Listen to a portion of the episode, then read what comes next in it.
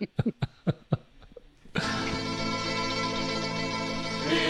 Napoli, where love is king, when boy meets girl. Ciao a tutti, è lo spettacolo Sal e Rich. Oggi parliamo del viaggio di Salvatore in Italia. Wait a minute, Sal is back. We're all speaking English again. Bigger pizza pie, that's amore. Ah, listen to the beautiful sound of Dean Martin. It's the Sal and Rich show. Today we talk about Sal's trip to the old country, Italy.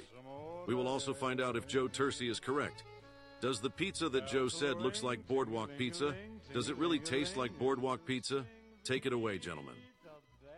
Buongiorno. Ciao. That might have been the funniest comment the entire time. Boardwalk pizza. Leave it to Joe, right? Okay, Joe, here's the answer. No way was it boardwalk pizza. It was really good. It was really, really good pizza. I ate so much freaking pizza in Italy. Good Lord. It was a blast, though. We had a good time. I tend to believe Joe. I think it was boardwalk pizza. I don't think he left the goddamn country. I was in Wildwood. I think he went to Ocean City or Seaside or somewhere. I was really in Wildwood. I was with Bruno Catcher. Had pizza. And I'm going to Italy. Exactly. Well, welcome back. Thank you. Thank you. It's good to be back. Sound like you had a great trip. We did. We had we did one of these tours with a company called Globus, and really funny. I think people were following it on Facebook. Tom Fargnoli was there at the same time. He was about 3 days ahead of us. He was with Pirelli, I think it is, or Peroni, something like that, tours. We had about 30 people with our group, and we started off, flew into Rome, and went from Rome to Naples, did Pompeii, and then from there, Sorrento, Amalfi, the Isle of Capri, and the town of Capri itself. And then down to we went to Bari, which is on the Adriatic Sea, and then to Lecce, which is at the heel of the boot, also on the sea. And then we drove across the foot into Reggio Calabria, where my father was born. Stayed there for a couple of days, and then we went to Sicily. Took the ferry across, and went to a town called Termino, which was on the water also. Spent 3 days there, and then crossed the Sicily to the northern part where we went to Palermo, which was the capital. So, yeah, a lot happened in 2 weeks. I mean, it was... They were. I'm glad they turned out, because a lot of times you're on the run and you're trying to take a good picture, and you do the best you can. I'm no Adam Ansel, but I'm glad they turned out pretty good, so... But we had a good time. Good to be back in America. They were great. We got some really interesting, quirky things that happened. So I want to preface this by saying, fabulous tour, great time. But there were some funny things that happened. So we'll get into those. I know you got a couple of questions. Keep on telling yourself that. Fabulous tour. Fabulous. So how was the airplane ride over? Oh, geez. Tell me all about the airline. Oh, my God, the airports. As everybody knows who's traveled recently, it's horrible. It really is. So we flew out of Charlotte to Chicago, and that was okay. No problems. 2 hour wait, and then we were from Chicago to Rome. Actually, going there wasn't bad. However, the seats are, as you can all imagine, we're on a... what was called a 737-800, so it's equivalent to a big 777. But you would not know that this was a huge plane. I mean, you're as cramped in there. I don't know how the stewardesses or flight attendants were able to get things down the aisle. They've compressed the carts now. They're like a shoebox wide, I swear to God, and they're stacked, really high, so they can squeeze down the aisles. It is not fun to fly anymore. And then on the way back, we got, quote, we paid extra for seats that are a little bit bigger, because my brother-in-law is 6'5". So like his knees are like up against his chin, and he's, he's trying to get comfortable. But on the way back, it was a little bit more room, but not that much more. So you have to go to first class or business class. What airline? It was American, but tied with British Airways. So you know how I don't know how they work these things, but we checked in at American, but it was British Airways on the ticket, so kind of weird. And then okay, it's been about it's been about 5 years since we traveled to Europe, and the last time we went, we were on Lufthansa. We went to Poland, and it was like being in first class. I mean, it was just constantly stuff being served, you know, asking if you need water. On American, it was like they shut the food down, which was shitty. And then you never saw anybody. You know, if you wanted water, you had to get up and get it yourself, you know? So, yeah, it's a totally different experience post-COVID. Yeah, crazy. So you landed in Rome? We landed in Rome. And, excuse me, got a cold on the last 3 days of the trip. That was Rome. Rome, I was there before as part of the Paul VI trip that we did in 1970, and I wasn't impressed with Rome. It reminded me of New York with Italian signs. The sites themselves, Colosseum, the Vatican, all that was great. But this time, Rome, graffiti everywhere. I mean, I couldn't believe the amount of graffiti on nice buildings and stuff. Same thing in Palermo. We saw the same thing, and Palermo was worse than Rome. We'll get to that later. But, yeah, I wasn't impressed with Rome. But we did have a really cool tour of the Pope's summer vacation place called Castello de Gandolfo. Castello de Gandolfo or something. Yeah. Now, never has this been open before to the public. Apparently, Pope Francis doesn't like going there. So he decided that why don't we open it up and let the public come in. So I've got a couple of, let me share the screen here. Took a couple of pictures of this part of the tour, which was really, this is the Pope's bedroom. Hopefully you can see it. Let me go back. I'll make it a little bit bigger. There you go. Believe it or not, this is the Pope's bedroom. That's the Pope's bedroom? Yeah, in the summer place. There's no TV, there's no ESPN. So... we're on this tour. No Alexa or anything. No Alexa. Yeah, none of that. Yeah, it's really very Spartan, I guess is the best way to describe it. And so we got about 30 people with us, and about 8 of these are Asians. And they're a hoot. They don't hold back on anything. The first, we're walking past this bedroom, and one of the guys shouts out, "Where does the Pope go to the bathroom?" Like... are you kidding me? Is that the only thing you're worried about? In my mind, I'm going, holy shit, you know, and then literally I was like, yeah, holy shit. But it was just... holy shit. Holy shit. It's like, are you really saying that? Everybody turned and looked at this guy from Singapore. I was like, okay, there's a lot more here to see than that. But anyway, and the lady was very nice. She said, it's behind 2 double doors, and that's where the Pope goes. So I was like, okay. The other thing was, I've got a picture of it. Let me go back to this file. Is it a big house or huge? Yeah, and it's very big, and it's broken up into part of it is a museum, and then part of it is a living area. We walked by his office. I have a picture of. The outside, if I can pull the damn thing up here. Hold on. Where the hell is it? Oh, and by the way, for you folks who are not looking at this on YouTube, it's a friggin' bed. That's all. Yeah, it's a friggin' bed. There it is. There we go. Let's go to the next one. I wanted to show this because this is pretty cool. We're walking down the hallway. And there are portraits of previous popes.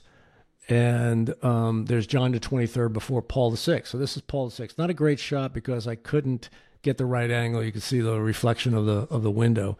But these were made for the popes, and they commissioned it. And so I took that picture. I thought that was pretty cool. And then there's one more. Oh, this is the Pope Mobile. I couldn't believe it. This is the Pope Mobile that was used after John Paul II was shot at. And they obviously reinforced it and all that. Jesus. Yeah. This was in the courtyard. And they also had like four or five other Mercedes that were used. It looks like something they moved prisoners around on. Yeah. Yeah. Man, that's horrible. Yeah, it's an ugly machine, but you know, I guess it serves its purpose. And this is the garden. So this is literally one piece of the garden where the Pope strolls around. Obviously, previous popes, not Pope Francis, but it's absolutely gorgeous.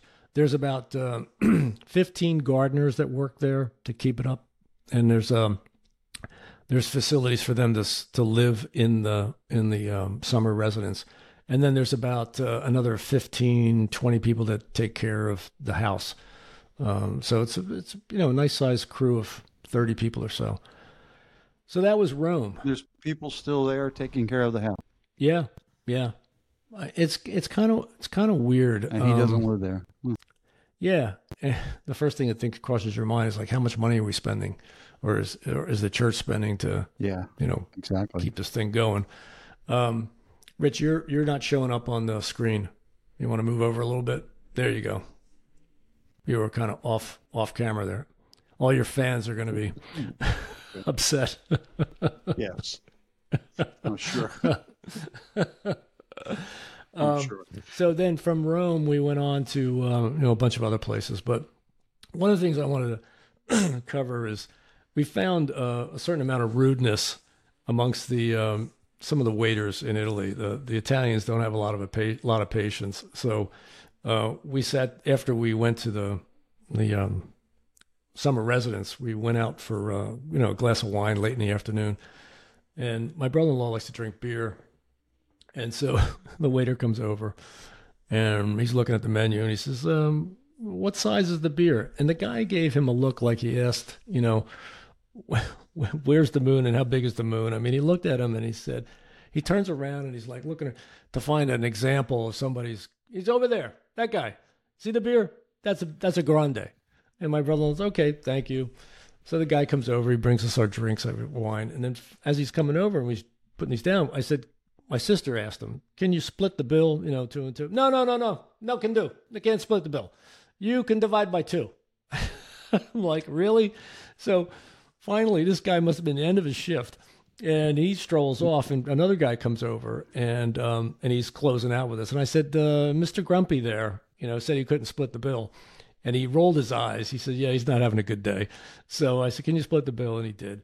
We ran into that kind of thing a couple of times where I think they get tired of tourists. Obviously we're the ugly Americans, so they get tired of having everybody there, even though we're boosting their economy. They look at us, strange way, I guess, but that was they get tired of tourists. Jeez.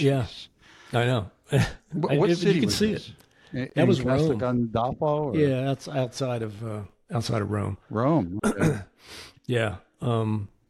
But the other parts of the city, of the country, people were friendly. The other thing that we noticed, and poor Patty, because she's short, everywhere we walked on the streets, everybody's bumping into you.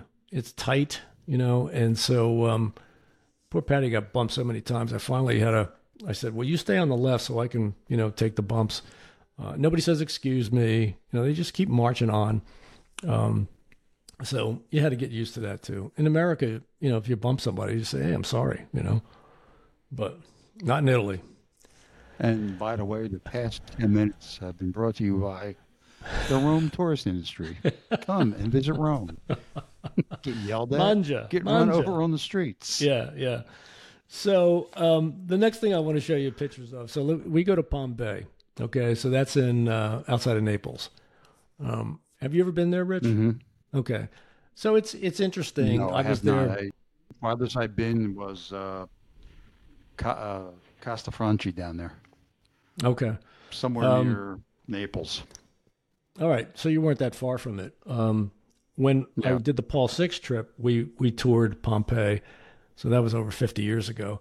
And they've only uncovered like about, I don't know, not even quite half of it. So they're still working. There's a whole bunch of archaeological stuff that's going on. We had this great tour guide, and you know, she takes you through and points out how they, you know, captured the dead bodies there. You think you see these plaster bodies. Well, then what they did is they find out that the bodies are here. They use an echogram, I guess, of some sort. And then what they do is they fill that hole with plaster, and the plaster goes around the skeleton, and that's how they exhume it. So you get an idea of that this was a body. And I didn't realize that. I thought what we see there is the result of, you know, lava and ashes covering a body, and that's not the case. So we're in Pompeii. What is that?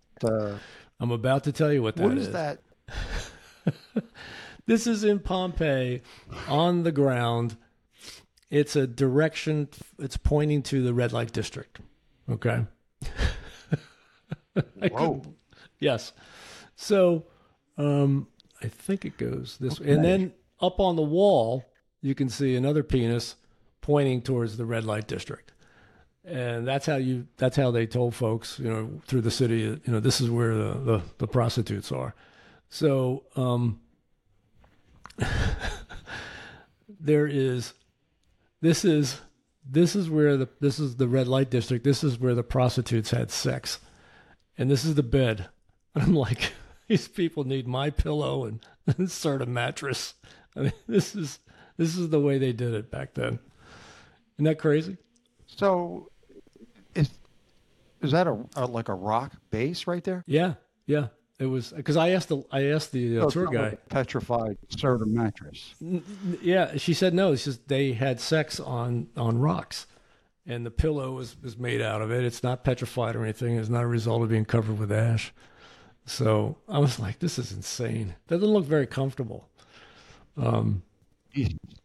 So my idea, as soon as I saw the penises on the wall, on the floor and on the wall, I was thinking to myself, when I get home, I'm gonna turn on some Marvin Gaye, Let's Get It On, and I'm gonna put a holograph of the penis on the floor to the bedroom, so Patty knows that I'm in the mood. You think that'll work? Hey, it's not gonna work. It's not gonna work? Oh shit! I thought that would work. You know. Hey, honey. No, unless the person who walks in there is 22 years old and stupid. And stupid, right? Exactly. So that was. So I want to know about the ladies making the pasta. Oh yeah. So let me see if I can get back to that. Hold on for a second. There's the Pope's bedroom. There's the penises. There we go. So this is really cool. If I remember correctly, we are in, I think it's outside of Naples. And this is a lady, actually this same lady was on the Stanley Tucci episode about Naples. And you're walking down this really narrow road, actually it's an alleyway. And these women are outside and they're making pasta. And what this lady is making right here is orecchietta. So it's kind of like it looks like an ear. And they're just whipping them out one by one, boom, boom, boom, and just never stop. Well, here's the other funny story. Remember our Asian friends. They're up close on the other side, and one of them decides to pick up one of the pieces of pasta. Well, man, this lady freaked out. She started yelling at them in Italian, and our guide said, "That's forbidden. You can't touch the food. Leave it alone." I was like, I have no sense of decorum at all. And this lady, I swear to God, she's going to take their head off. She was really pissed because now she had to throw a couple pieces out. Do they sell the pasta? Yeah. Yep. She had it all wrapped up. You can see it back. Okay. Yeah, and they do sell it. And we actually got some. We brought some home. And I mean, it's as fresh as can be. It's unbelievable. So those are the ladies. The ladies from Naples. If you get a chance, watch the Stanley Tucci episode where he goes to the various regions in Italy. It's really, really well done. And so to my other photo while we're doing this, I'll go back. Here we go. So. We go to Palermo, and we're in this palace, and this gentleman is a prince, And this home has been in the family for, I don't know, 15 generations, going back to the 1500s. But they've, I mean, he didn't say this, but it's clear they've fallen on hard times. So to make some extra cash, they have tours.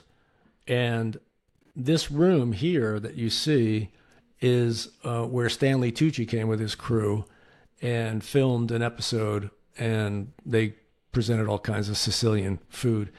And the reason I have the gentleman standing next to me, well, by the way, they named this now the Stanley Tucci room because of how famous it has become. But this guy that I'm standing next to is the server. And the prince said he's more popular than me because of Stanley Tucci, because he was in a lot of scenes serving food and sitting next to Stanley. So I thought, oh, let me get a picture of this guy. I don't remember his name. So this is a big palace? Big palace that's seen better days. Yeah, it's quite frankly, it's pretty run down. It's not in the best of shape. But his mother is still alive. She's 91 years old. We didn't see her. And Patty said to me, I said, maybe when she passes, he might sell this, because it's everything's so expensive in Italy to take care of things. And you can see some of these places are pretty run down. So it'd be interesting to see what happens after the mother passes away. So that was in Palermo. And then the little sewer thing that you saw, where the hell is that? I had to take this picture because this was all over Palermo. Palermo was a big disappointment. More graffiti than Rome on all the walls, and shit like this in the sewers and in the streets. Filthy, absolutely filthy. When you got to the coastline, beautiful. I have a couple of pictures that I didn't include here, but absolutely beautiful. But the city itself, in fact, Tom Fargnoli and I had a conversation the other day, and he said the same thing. He said it's kind of sketchy. It really reminds you of New York, and not the good parts of New York. So if you're going to Italy, I wouldn't waste going to Palermo.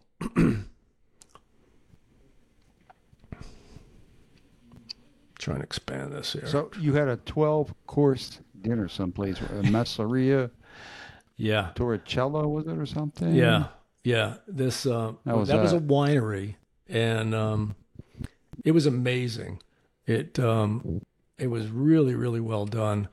And the other thing, this was the second farm that we went to. This was a farm/winery with the 12 plus courses. I stopped counting after 12, but made their own wine, made a lot of their food. You may have seen on Facebook where the waiter is carrying all these glasses all stacked up. I took a picture of that and posted it. Yes. 24 glasses he had stacked up. So it's a little trick he does. He said learning that whole trick is he lost a lot of glasses along the way. But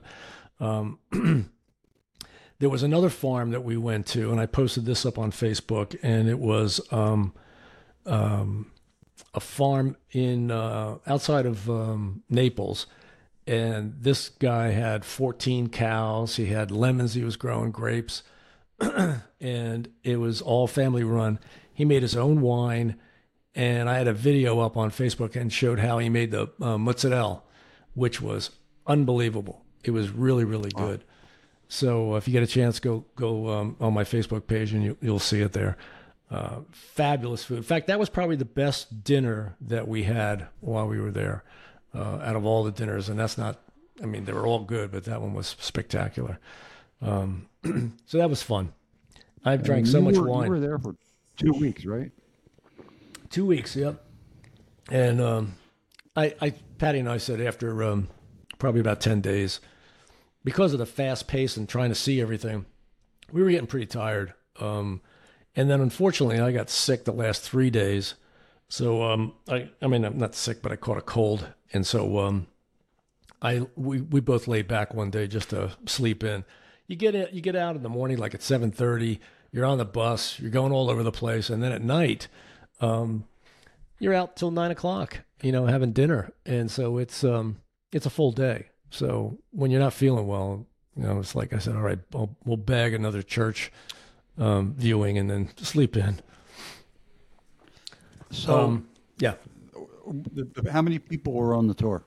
About 30 people from all over the place. We had, like I said, we had people from Singapore. And were they younger than you? There were most Pope folks were my age. There were a few folks that were in their mid 80s, and unfortunately, the one gentleman who was in his mid 80s, he fell a couple of times. Thankfully, didn't break his leg or anything, but I think he got dehydrated. But most folks were around our age, you know, late 60s, early 70s.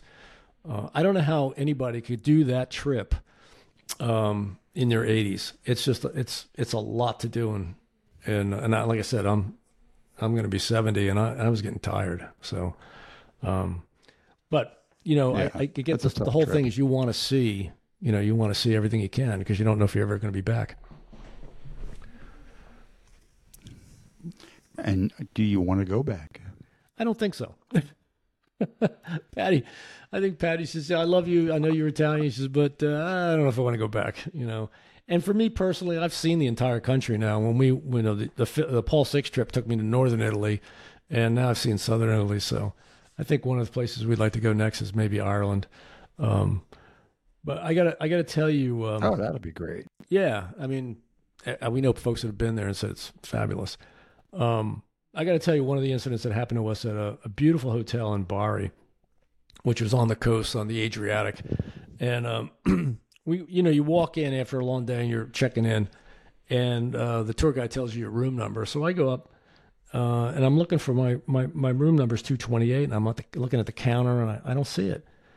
And it's the only one that's left up there is 222. So I said, I need 228. So she gets me a key, go up. And this is the view that we get, and I think that obviously this was posted up. This is the view of our room, of our window, outside our window, huge patio, beautiful sight. And we're right on the water, and we're loving it. So we go out for dinner, and after dinner we go out for drinks. So we get back to our room about 10 o'clock, and walk in the room, and our luggage isn't there. I'm like, where the hell's our luggage? Don't tell me they lost our luggage.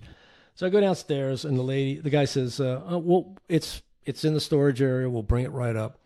So I go back upstairs, and in these rooms, again, this is another issue in Europe. Electricity is so expensive. So when you put the card to get in your room, you have to take the same card and put it in a slot to turn the electricity on. So do that, and all of a sudden, the buzzer goes on. And it's like really loud. It's like almost like a fire alarm. I'm like, what the hell? So I call downstairs. They send an engineer up. And he said, you blew a fuse. And I said, how did I blow a fuse? I said, I've got one of those adapters. I haven't done anything. He said, well, you blew a fuse. So instead of trying to fix it and put the new fuse in, he says, we'll get you a new room. I'm like, I don't want to get a new room. I love this room with the view. And it's finally, he says, I can't change the fuse. So I called downstairs and I said, I know you guys are trying to bring my my baggages up. I said, I'm in 228. We're moving to 222. And he said, oh, yeah, no problem. We go into 222. And guess what I see? My bags. My bags are in 222. They gave us the wrong number to begin with. I never should have been in 228 with the beautiful view. Probably some mafia guy was expecting to get that room, and no apology. This goes back to the rudeness kind of thing, you know. It's like you know, c'est la vie. So that kind of left me feeling didn't feel the love. Several things like that, you know. It's just the other thing in the morning breakfast. Same breakfast every hotel we went to. Salami. They serve salami and cold cuts in Europe. It's a European thing. Eggs that very watery. It's so good for you too. Oh yeah, I know. My sodium content body content must have gone up like three times. Salami, cheese. Salami, ham, cheese, and then of course the best part was pastries. I mean, it's a great idea, by the way. But yeah, I to me, I'm not a cold cuts guy in the morning. I'm more like I'll have eggs and bacon. Either. But the bacon, the other thing with the bacon, practically raw. They hardly cook it. Really weird. And obviously we don't like it like that, so we didn't have any bacon. But little quirky things like that. And so I think these things are cultural, and it's the way it goes. I hear it's big over there. Novartis. The cholesterol company. They have signs posted. We love Italians. Yes, we love Italians. Yep, and get the cholesterol down. I'll tell you about, because we're coming up on about 40 minutes, but I will tell you about our departure. And I wrote this down, getting out of Palermo, unless you've got something else you want to talk about. I wrote all this stuff down. You flew out of Palermo back to the United States? Yep, flew out of Palermo. So it was Palermo to Heathrow and then Heathrow to Charlotte, okay? So get to the airport about 2.5 hours before our flight. We think, God, we've got plenty of time, right? And but we were about to participate in the biggest cluster that I've ever witnessed at an airport. So we get to our gate, and no one from British Airways is checking anybody in. Apparently, well, I've seen this occasionally in the United States. Apparently, you have to have they don't open the gate till 2 hours before flight time. Okay, so we stood there for about 45 minutes, and of course, waiting for somebody in Italy to do anything, and it's so slow. So we stood in line for over an hour to get our tickets.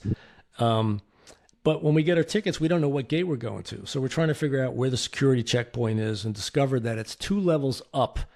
And so we get in line at security, and there are at least, and I swear to God, I'm not exaggerating, there's at least 500 people in a TSA line at trying to get through security. And so imagine that you're at think of a T, and think of all these people at the top of the T funneling into the bottom of the T. And once you get funneled in, it's total chaos. You know how TSA has got those little snake lines?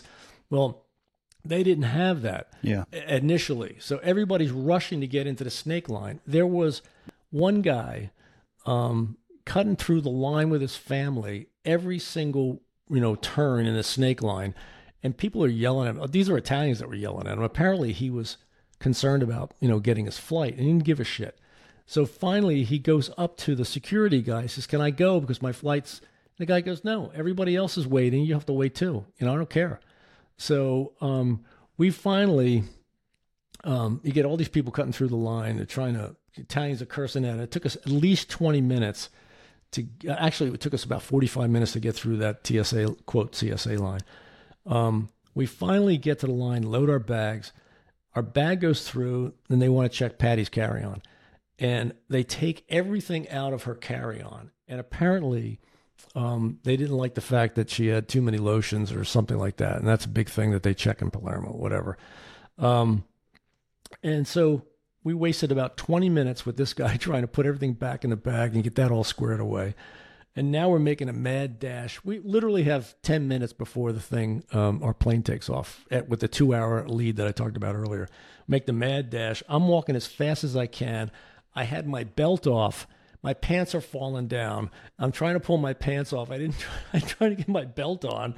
And we finally get around. I'm doing like an OJ thing. And I get around the corner and I'm waving at the lady behind the counter. Hold, because they're saying last call. We get to the counter. Patty's one, and my brother-in-law and my sister are behind us.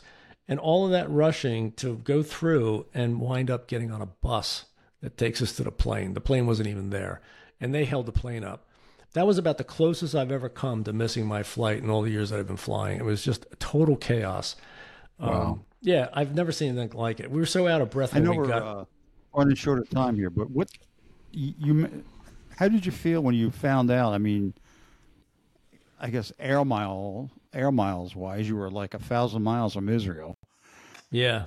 Did that have any effect on you or on the blood workout? Yeah. Well, when I think I sent you a text saying, "Is that nothing like being on travel in Europe when World War III breaks out?" Yeah, it was a little nerve wracking because you're right. We were about 1,000 miles north of there. The thing that crossed my mind more than anything else is I was worried about our trip back to Heathrow because Heathrow's had a lot of problems during, various terror things going on. They've had issues there.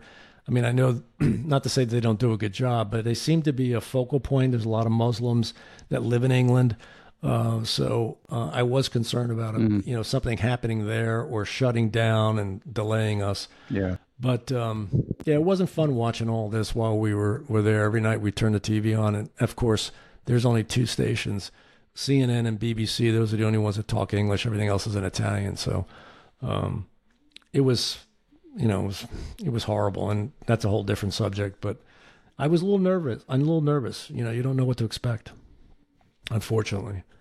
Yeah. But like I said, but overall, it sounds like it was a great trip. It was. It really was. It was a great trip, except for the people, the airlines, and the damn Italians. You know, and the damn Italian people. Oh well. I mean, it's just, you know, it's one of those things. I think you've traveled internationally. I think what happens is we are so spoiled in this country. We have so much. And when you go abroad and you see the way they live, it's a totally different lifestyle. One other thing I got to mention, in the hotels, the showers are no bigger than a telephone booth. So you get in there, and I mean, I'm 5'10". My brother-in-law is 6'5". His head, and they have one of those, you know, the showers with the rain, you know, the rainfall kind of thing. You feel like you're drowning in there because you can't move around, get out from under the water hitting you. So, everywhere we went, they were like that. They were just so small. Everything is compact. And like I said, electricity is a precious thing. Ice cubes. Ice cubes are a rare commodity in Europe. You have to beg for ice cubes. They hand out Coke and it's warm, lukewarm. Sucks. So that's what I mean. When you get home, God bless America. We are lucky here. We are, despite all of our problems. I tell this story all the time. My grandfather... He came from Calabria, came to America, and I remember as a kid, he'd sit outside on a stoop in Brooklyn, and all his friends would come by, and he'd, after they'd all leave, he'd turn to me and said, you know, Salvatore, God bless America. You don't know how good you have it. And I always thought that was kind of weird. It's like, you know, I've got it good. This is great, but I had no idea what he was talking about. It's a totally different world outside of the United States of America. It really is. So you know what? It probably hasn't changed a whole heck of a lot. It has 100 years when you think about it. Maybe no. Yeah, they got electricity and running water, but right, yeah, not much more than that. So anyway, that's a quick summary of what we went through: the highs, the lows, the fun. But I'll tell you, if you ever get a chance and you've never been, go for it. But expect it to be a little quirky because it's a different world than what we have here. So our next show. Yes. What are we doing? A tour? Miss America. We have Miss America? We have Miss America. Oh, Gabrielle? Yep. Yes, that's right. We will do the next show on, we'll record it on the 4th of November with Gabrielle McCluskey. And I think everybody knows. Oh, the 6th. I'm sorry. I think it's the 6th. Check You're right. It's the 6th. Yep. Sorry about that. I'm still adjusting. I got jet lag. Factor around that. Yeah. I hear you. And then the other thing is so we will record the show on November the 6th, but Sal and I, we will start setting up the show November 1st. Nothing friggin' will work. Today we had gremlins. Just trying to get this thing started today. It was our first show we ever did. It was just crazy. So anyway. Jesus, I know it's all right, whatever.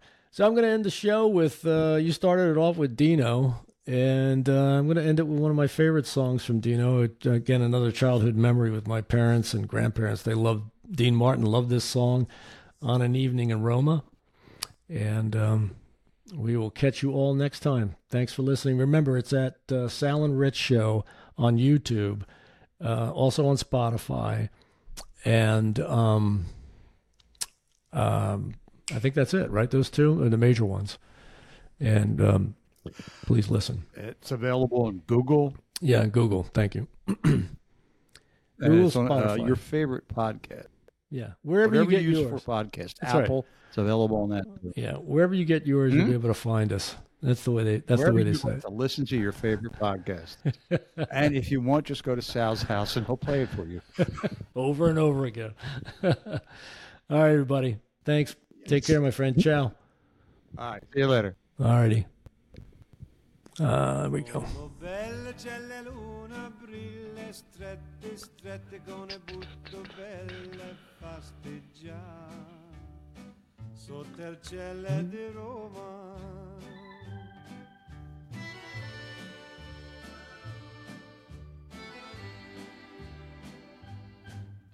each avenue or via street or strada, you can see them disappearing two by two on an evening in Roma. Do they take them for espresso? Yeah, I guess so. On each lover's arm a girl I wish I knew on an evening in Roma. Though there's grinning and mandolining in sunny Italy, the beginning has just begun when the sun goes down. So please meet me in the plaza near your casa. I am only one, and that is one too few on an evening in Roma. Don't know what the country's coming to, but in Rome do as the Romans do. Will you on an evening